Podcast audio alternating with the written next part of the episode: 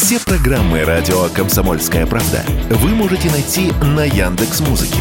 Ищите раздел вашей любимой передачи и подписывайтесь, чтобы не пропустить новый выпуск. Радио КП на Яндекс Музыке. Это удобно, просто и всегда интересно.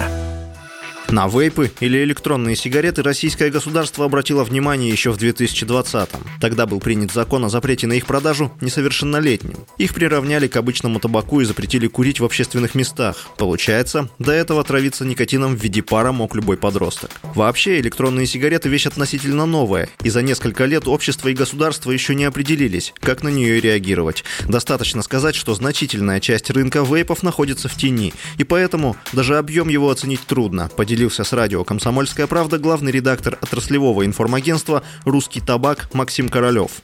Единственное, что можно говорить, это о выручке бюджета. Вот эти цифры существуют достоверные. Сегмент нагреваемого табака, например, он белый, легальный. Всего два производителя, которые работают внутри России, продают все легально. Э, выручка бюджета существенно, десятки миллиардов рублей в год. А что касается вот жидкостных вейпов, то здесь, похоже, этот рынок в тени почти полностью находится. Там какие-то копейки собирает бюджет.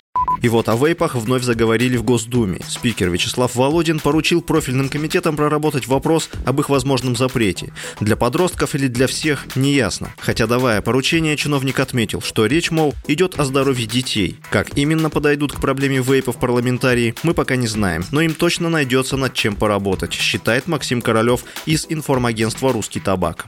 Вообще говоря, это все уже есть в федеральном законе. 15 запрет существует. Другое дело, что он, может быть, э, не выполняется или не контролируется его выполнение. Но с точки зрения законодательства тут ничего добавлять особо не надо. Конечно, проблем хватает. Рынок этот э, тяжелый, в значительной мере нелегальный. Целые сегменты проблемные, например, открытые системы, где пользователь сам может готовить себе жидкость. Само существование этого сегмента, оно провоцирует свободный оборот э, никотина жидкого. А это яд, недопустимые вещи, по закону, кстати, запрещенные этот оборот. Свободно он не может продаваться, только с лицензиями, как для ядов. Тут есть как бы группа проблем, но надо смотреть, что именно возьмут э, в данном случае депутаты за приоритет.